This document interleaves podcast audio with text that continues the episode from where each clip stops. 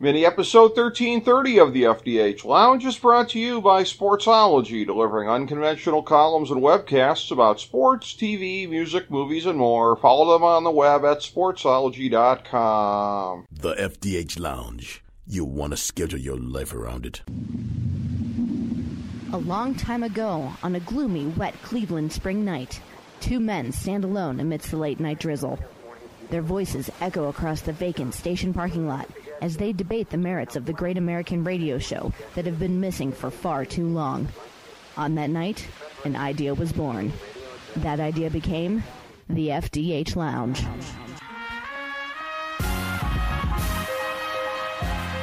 Welcome to the FDH Lounge. Hello, everyone. Welcome to FDH Lounge Mini Episode 1330. This is FDH Managing Partner Rick Morris here, and we have one of our favorite recurring guests coming back on with us here. Good friend, longtime guest on the show, Colin Delany, proprietor of ePolitics.com and veteran of the political wars. And it's a thing, he and I were just laughing about this off here and looking at the last year. So we did a thing right about the time of the political conventions. We agreed to catch up again right before the election, and it was kind of like, well, God only knows what's going to happen by then. And then you go through everything there, and Trump's, uh, Trump ended up having coronavirus and all the stuff leading up to the election, and uh, getting saying that we'd get back together after the election here. Uh, I mean, again, I think we knew that this wasn't going to be a normal kind of a thing, particularly if Trump lost. But the way that it went, the January 6th deal, on down the line, uh, you know, as the Chinese always say, may you live in interesting times. And we certainly are. And uh, they're always more interesting when we're talking about them with good friend Colin Delany from ePolitics.com, who is in uh, the eye of a, a, very big storm here this week. So uh, thoughts and prayers out there, my man uh, Colin. Not, not easy to be in the Lone Star State these days, but uh, you seem to be hanging in there. Oh yeah, I'm joining you from the frozen tundra of East Texas, where the pine trees are festooned with icicles. Yeah, you know, I grew up here. I'm here for a few months helping my parents out. I grew up here, and uh, I don't remember seeing anything quite like this before. I mean, we've had snowstorms, but not this much, and certainly not this long lasting. So talk talk about outlier weather events. I do have one question though. Yes. I mean, you introduced yourself as managing partner. I always thought you were the chairman of the board, man. Come on. I am not one of these people here who feels the need to flex I chose a title that said I'm the kind of guy that doesn't need to flex. I'm too cool for the room, Colin. To, oh, to got that. it. I understand, man. I, I got the same problem. Yeah, yeah. I mean, that's that's my whole thing here too. Anybody that pronounces themselves CEO of a small enterprise, I always think they're trying too hard. I never want to. I never want to look like try too hard guy. I'd rather be too cool for the room guy. So that sounds good to me. Yeah, yeah, try too hard guy is just asking for a fall. Yes, yes, and that's uh, that's something that uh, I'm not looking to have happen. Which uh, segue alert uh, is something that did happen to the 45th president of the United States here during this uh, transition period, and it's interesting because I sort of I had a thought coming into this because again, I thought Trump was going to lose, but I thought it was going to be uh, even more decisive than it was going to be. We made our predictions before the election here, and uh, it, it, I thought the margin might perhaps be even greater than it was. And it was one of these things of like, I knew in my head I couldn't see him conceding, but if he lost by that much, and, and, and he still ended up losing by a pretty decent amount. I mean, that's pretty much unprecedented. I had the same thought in 2000, which was really weird. I had like a weird premonition where I was like, I couldn't see either Bush or Gore conceding to one another. And then it ends up going down to the wire. It ends up being this thing. And then even in the end, when Gore concedes, it's through gritted teeth. Like, well, if the Supreme Court says so. So, you know, I kind of was right about that. Like, neither one of them did the whole, this guy beat me fair and square sure enough, 20 years later, Trump, here we are. This guy didn't beat me fair and square. And the consequences that stem from that, uh, leading all the way up to, uh, again, you talk about terrible premonitions, man. I, I just remember just praying the morning of January 6th because it was like, I didn't know what was going to happen, but I'm like, this is the end of the line. Like today is the day that, you know, uh, whatever. I knew there was going to be this gathering in D.C. I didn't know it was going to go quite the way that it went. But it was this thing. Trump was already increasing the pressure on Pence. And everybody with a brain knew that Pence didn't have the constitutional power to change the outcome here. So just the way everything had been ratcheted up, you knew there was going to be a reaction. I had a feeling of dread, and yet even I had no sense of the magnitude of what was to come. Yeah, I don't think very many people did. I mean, a lot of people will say in hindsight that they did. You know, the the people it was basically the the the intelligence analysts who were right, right? Mm-hmm. I mean, there were people at the FBI regional office that were warning about this. There were journalists who were warning about this. But you know, I think there's a presumption among political professionals, most political observers, uh, most journalists that you know things are going to happen in the way that they always happen. Right. That this would have been just another peaceful protest, but it's difficult to overstate how much that lies and disinformation have whipped people into a frenzy. I mean, I'm, I live in Texas, grew up in Texas, and or I'm, I'm saying in Texas right now, but um, uh, this idea that the liberals are going to come for your guns. And why do you need your guns? To keep the liberals from coming for your guns. That this idea has been beaten into people's heads, and usually it's been beaten into people's heads by people who are trying to make money off of them. The NRA and its you know, thieving, corrupt leadership. You know, politicians that are trying to raise money off of them. People who are trying to sell them magazines and bump stocks and things like this. That, um, I, you know, November or January 6th to me is, you know, not an inevitable, but almost a natural outcome of a political culture that has lived in a world of lies. And you know, you and I have talked about this in the past. I've made this argument in the past. You know, when when you see uh, Republican politicians, you know, refusing to acknowledge the thing that we all saw with our eyes, right? Yeah. I mean, my God, Bill Barr says this was an honest election. Trump's handpicked attorney general, the Republican secretaries of state in states around the country. I mean, the, the vote counting being conducted out in the open. This was probably the most transparent election that ever occurred in the United States. But how many Republican politicians had the courage to say to their own supporters, well, guess what? We lost. Almost none. And, um, you know, you combine that with Fox News. You know, Tucker Carlson right now is telling everyone that the reason that Texas is freezing is because of, he says windmills, but wind turbines, right? Mm-hmm. Well, guess what? It's more uh, a far far more gas plants went offline than wind turbines. Sure. You know the problems in Texas are from long term underinvestment in our electrical grid here. You know the wind turbines, yeah, they weren't equipped with de-icing equipment like they are in the north or in the Midwest, but uh, you know you have a culture that is built on lies and eventually that's going to boil over and that's what happened on January 6th. Well, and it, again, what this comes from is, and as I've said on the show uh, previously, uh, I know how frou frou this sounds, but being an issue oriented guy, uh, I don't trust anybody that is a knuckle dragging culture warrior kind of a guy. I, I consider myself to be uh, well, well, well out to the right, but uh, in a policy way, in a way that I can defend, in a way that doesn't have anything to do with these poo poo eating, you know, culture wars things here.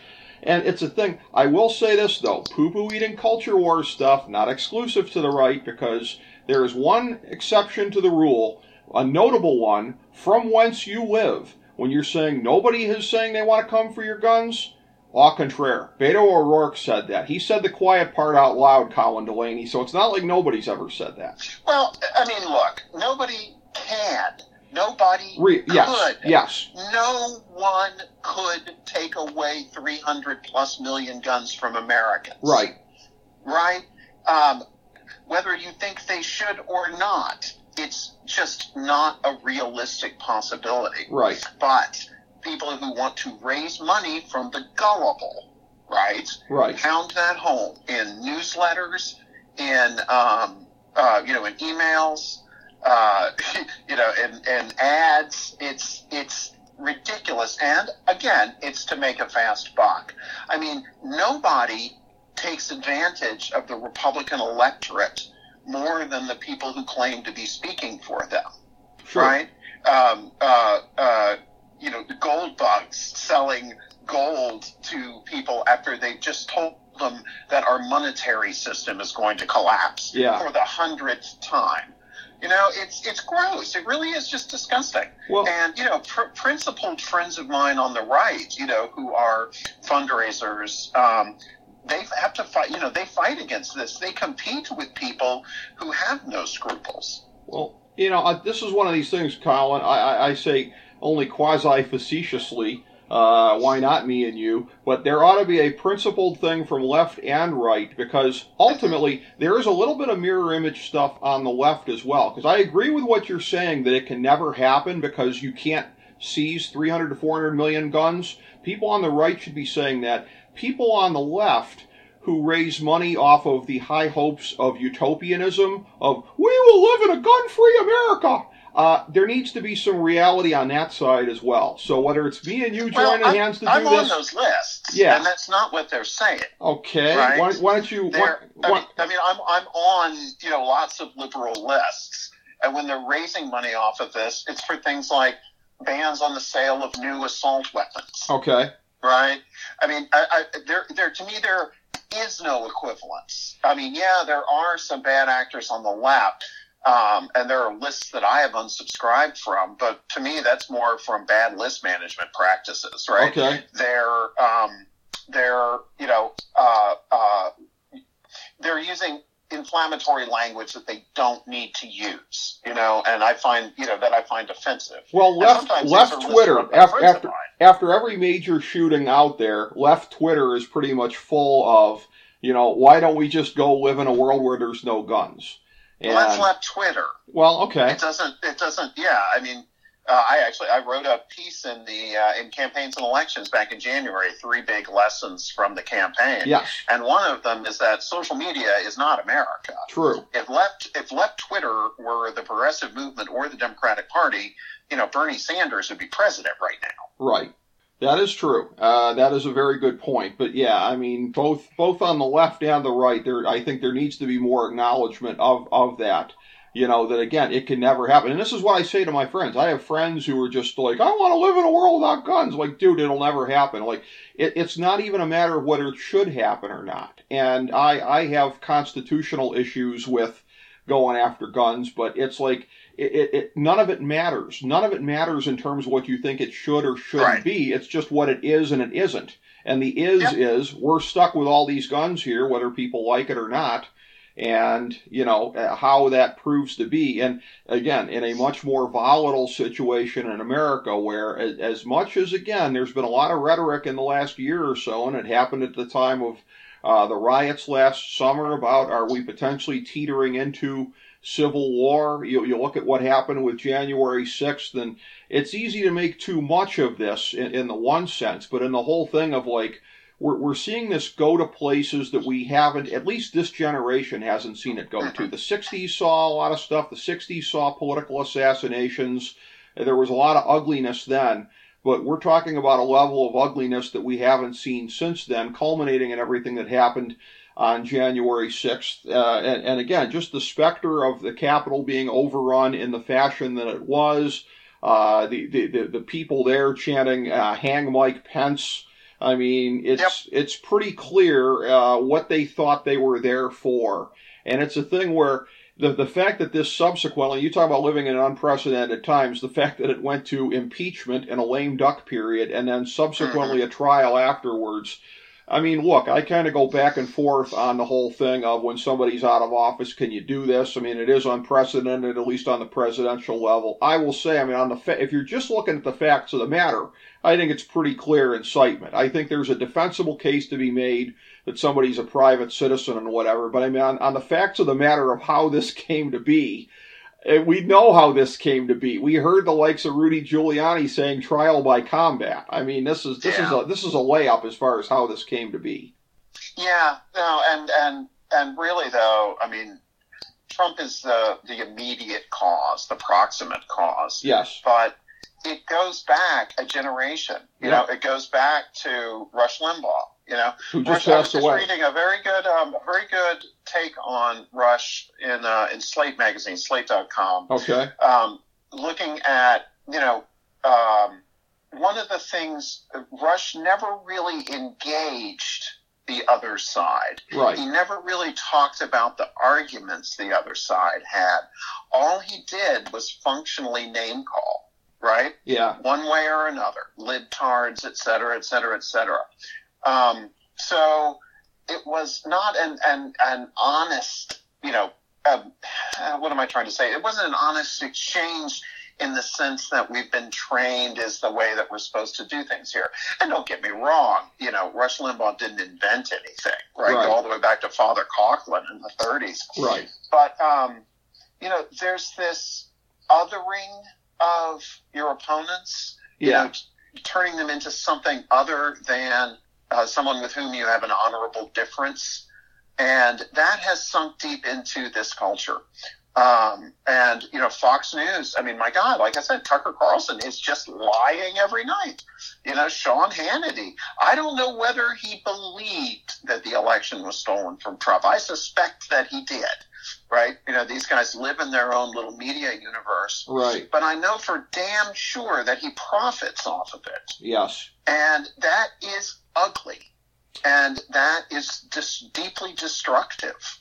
It is. It is, and it's one of these things where I, I think, in terms of it with with Rush, I mean, it's one of these things of like the people who got into him in the last twenty to twenty five years, when you already mm-hmm. had the internet, you already had all these other things out there. I really don't don't get it, but like early '90s, look, I, I will say, you know, as, as a youngster, you know, it was a thing where when he was on there and talking about a vision of a Republican Party that was not just the same old crap, but actually stood for something. And, and in terms of that, when when he was a voice that was out there that wasn't doing at least on a major level what anybody else was. Okay, I was into him for a period of time, and then it was a thing of like, and and this is a thing where I know.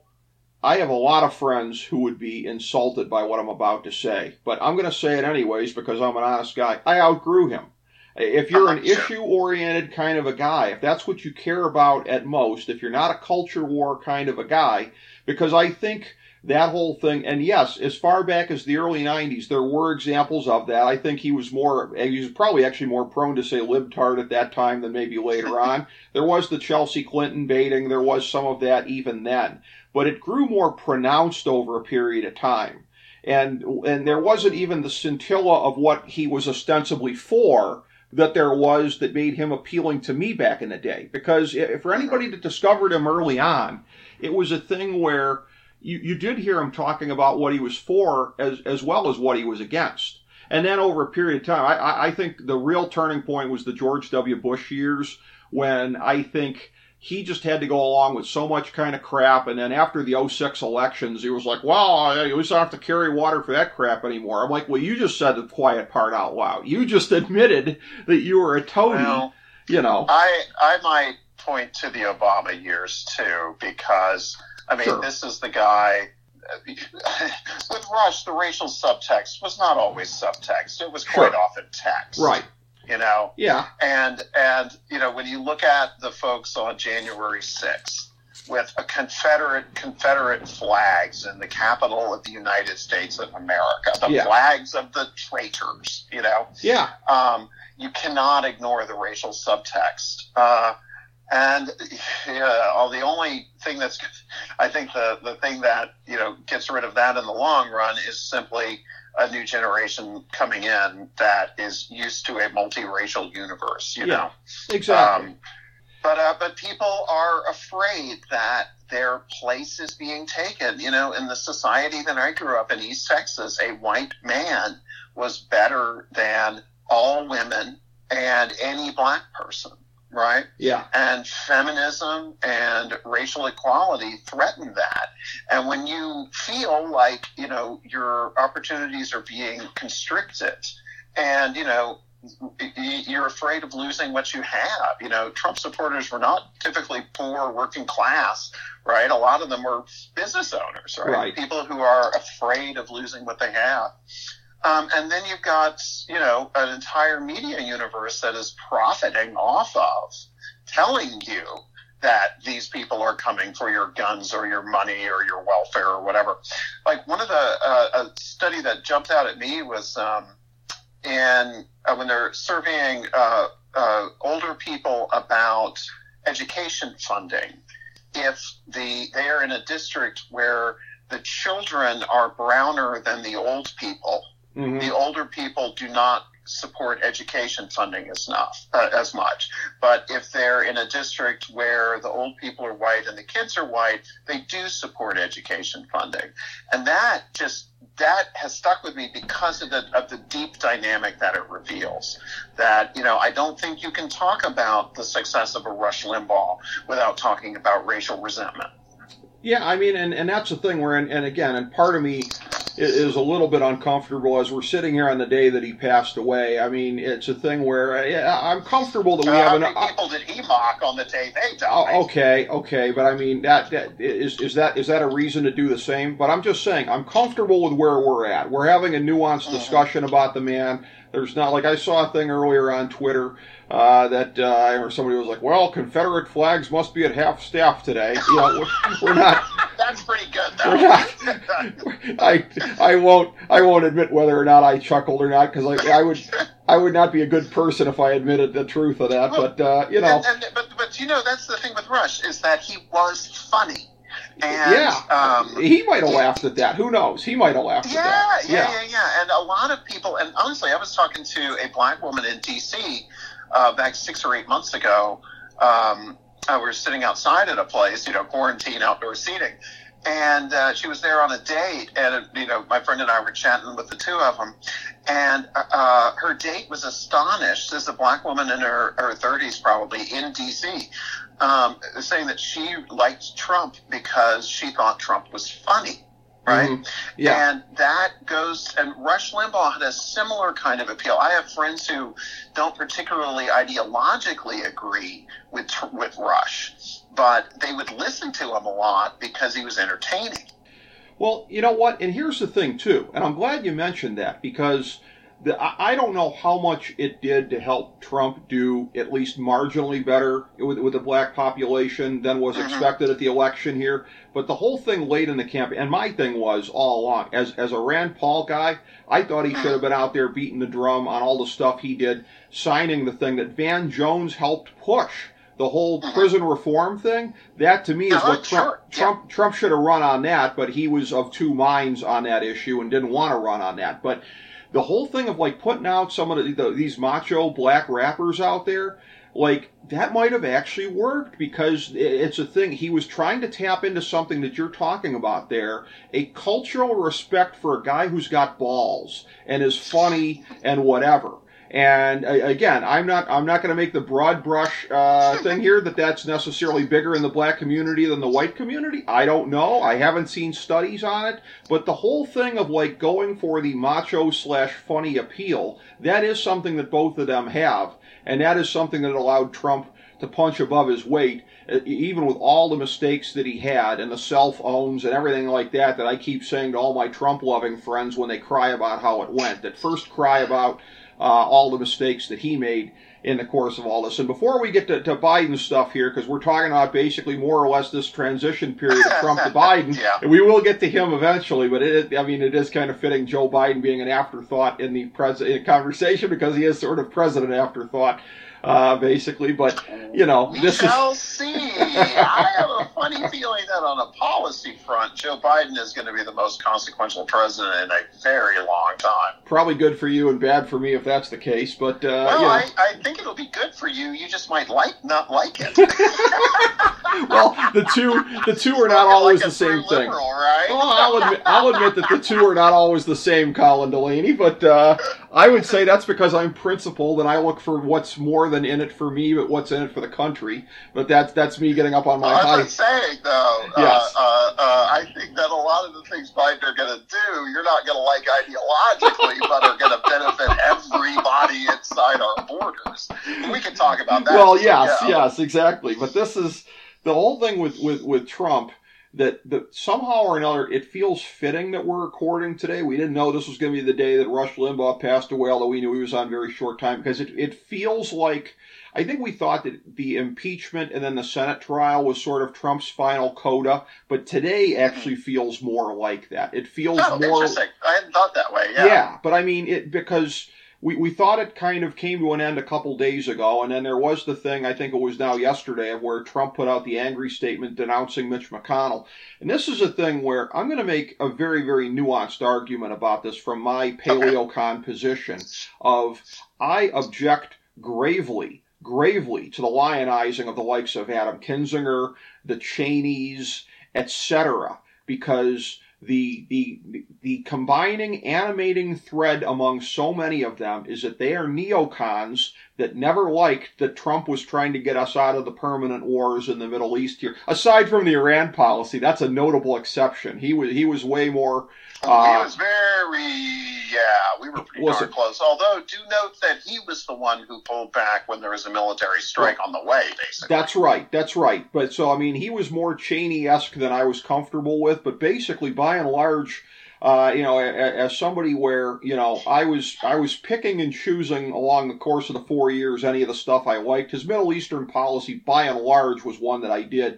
So this whole thing now, and nobody talks about this in the media. This this lionizing of the brave folks who are standing up to Trump. Like in the case of ones who aren't avowed neocons, like we got one from our state, Anthony Gonzalez, and you know, no offense, he just uh, kind of seems like an empty suit to me. Ex Ohio State football player who got elected mouthing platitudes. I've never, I've ne- I've not been a, not a fan or a detractor of his. He just sort of exists, I guess, to me. So that's not a guy I'm directing venom at. I'm not directing venom at everybody that voted against Trump on both of these things here. But the media is performing a very, very dangerous misservice in elevating some of these neocons to the when point of being media, martyrs. which media are you talking I about? mean, just about everywhere. Everywhere you turn, it's, oh my God, Liz Cheney should be the next president. Uh, you know, I, I don't think we're watching the. I mean, I'm even watching CNN. I'm watching CNN more than I ever have because my Okay. parents watch it a lot. MSNBC. Uh, Uh, even there, um, yeah, there's some lionizing going on, but nobody's talking like that. I mean, well, okay, I may be exaggerating for effect, but this whole thing of like, you know, Liz, Liz Cheney needs to be returned to Congress to, so that there's a, a counterpoint, there's a bulwark to all these dangerous forces. I mean, eh, that, that that's that's baloney. I hope she loses her seat next time around because she's a dangerous neocon. She likes permanent war. I was so happy that Cynthia Lummis was the one that went into the Senate instead of her because Cynthia Lummis is a foreign policy realist of the kind that I uh, respect, and that's why Liz Cheney doesn't like her. There's this entire thing now, and and I would say too, as they're doing that, they're trying to present Liz Cheney as the, the kind of moral counterpoint to all this Marjorie Taylor Greene stuff. I mean, you might not agree with me on this, but isn't this the media like desperate to, to like they're in Trump withdrawal, right? Like how can we how can we still how can we push the outrage buttons in people's heads? Oh, this crazy broad from Georgia who talks about uh, secret Jewish space lasers. I mean, this this whole thing of like you know, we got to find somebody to replace him on the whole outrage kind of a thing. When she and the other pistol packing mama from Colorado ought to be left in the they ought to be left in the obscurity that they deserve to be in, and instead it's the media elevating them. It's the media ele- as- basically as hate symbols. It's the media elevating Liz Cheney as a saint because she's supposed to be the counterpoint. I just find the, the coverage of all this stuff to be rancid. Everything is still Trump obsessed and only viewed through the prism of Trump. And that just really bothers the crap out of me. I- it might not bother again, you as there much. is no the media. There are thousands of individual news outlets, all of which have their own editorial policies. New York If you wanna Times, Washington Post, CNN, the New York Times MSNBC. is writing about. Yeah. Complain about what the New York Times is writing about. Okay. But there is no the media. I am part of the media. You are part of the media, right? No, seriously. Yes. Um, uh, uh, to me, it does a disservice to say that there is a single thing because it creates the media as a thing that does things. And that's just silly. Believe me, I have plenty of disagreements with CNN. Um, but the, you know, when it comes to someone like Boebert, uh, she's in the news a lot less than Marjorie Taylor Greene Yes. because Marjorie Taylor Greene is louder. Right. Um, Marjorie Taylor Greene has doesn't have policy people; she has press people, just Right. like um, oh, what was her name? But Michele Bachmann did. Right. You know, uh, uh, Marjorie Taylor Greene is getting attention because she wants attention. Right. And then you know, um, uh, why is local news fires, crime, and weather and sports? Because that's what people pay attention to. If it bleeds, it leads. Right. Right. Um, you know, CNN. Well, well, you know, I was going to say they're going to. You know, the biggest uh, um, uh, media outlet that's suffering from Trump's departure isn't a mainstream one. It's Fox News. They're the ones that have plummeted. Well, Right. OAN, Newsmax also, definitely. Well, I, I think Newsmax and One America have picked up. A, you know, have, have picked up a lot from Fox. I've tried to watch One America. It's fairly amusing, but uh, woo, they're kind of out there. Um, Yeah. But uh, but you know, um, I, I just I think it's really uh, disingenuous, honestly, to say that there is a the media. If there are particular stories you don't like, point them out. But like CNN, you know, does not tell MSNBC what to cover, does not tell the Washington Post what to cover. I mean, the Washington Post, uh, with Bezos' money behind it, the volume of content that they put out is kind of astonishing to me. Well, And the number of things that they are able to write about is, it just blows me away. I mean, eh, you know, point well taken as far as that goes. But I mean, on the whole thing of Marjorie Taylor Greene, one lone nut job in a district there, who, by the way, I think it's probably the adjoining district represented by Hank Johnson, who's the same guy, isn't he, that said that Guam might capsize if we have too many military things there? So, I mean, I don't know. I don't remember that one, but that's great. yeah, gotta I mean, look you that know, up. it was yeah. He he made some kind of bad slip of the tongue on that, and it was a, it's it's on YouTube. Uh, I'm, I'm paraphrasing it, but I mean, she's one nut job out of 435. You don't see a media agenda out there. The number of clicks and stories and whatever on her of you must hate Marjorie Taylor Greene.